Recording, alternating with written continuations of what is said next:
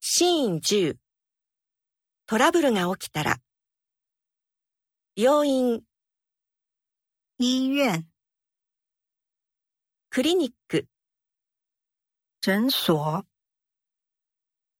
中国医学、中医、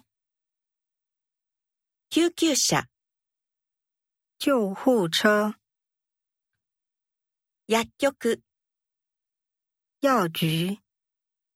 药行、西洋医学の薬、西药、漢方薬、中药、警察署、警察局、派出所、派出所、パトカー、警车、日本台湾交流協会、日本台湾交流协会、お腹が痛い、肚子痛、下痢をする、拉肚子、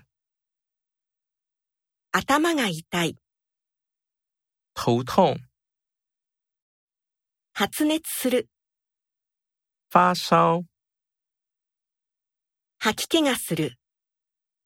恶心、咳をする、咳嗽、鼻水が出る、流鼻涕、転んだ、摔倒了，診察を受ける、看病、泥棒、小偷、盗まれた、被偷了、紛失した、弄丢了，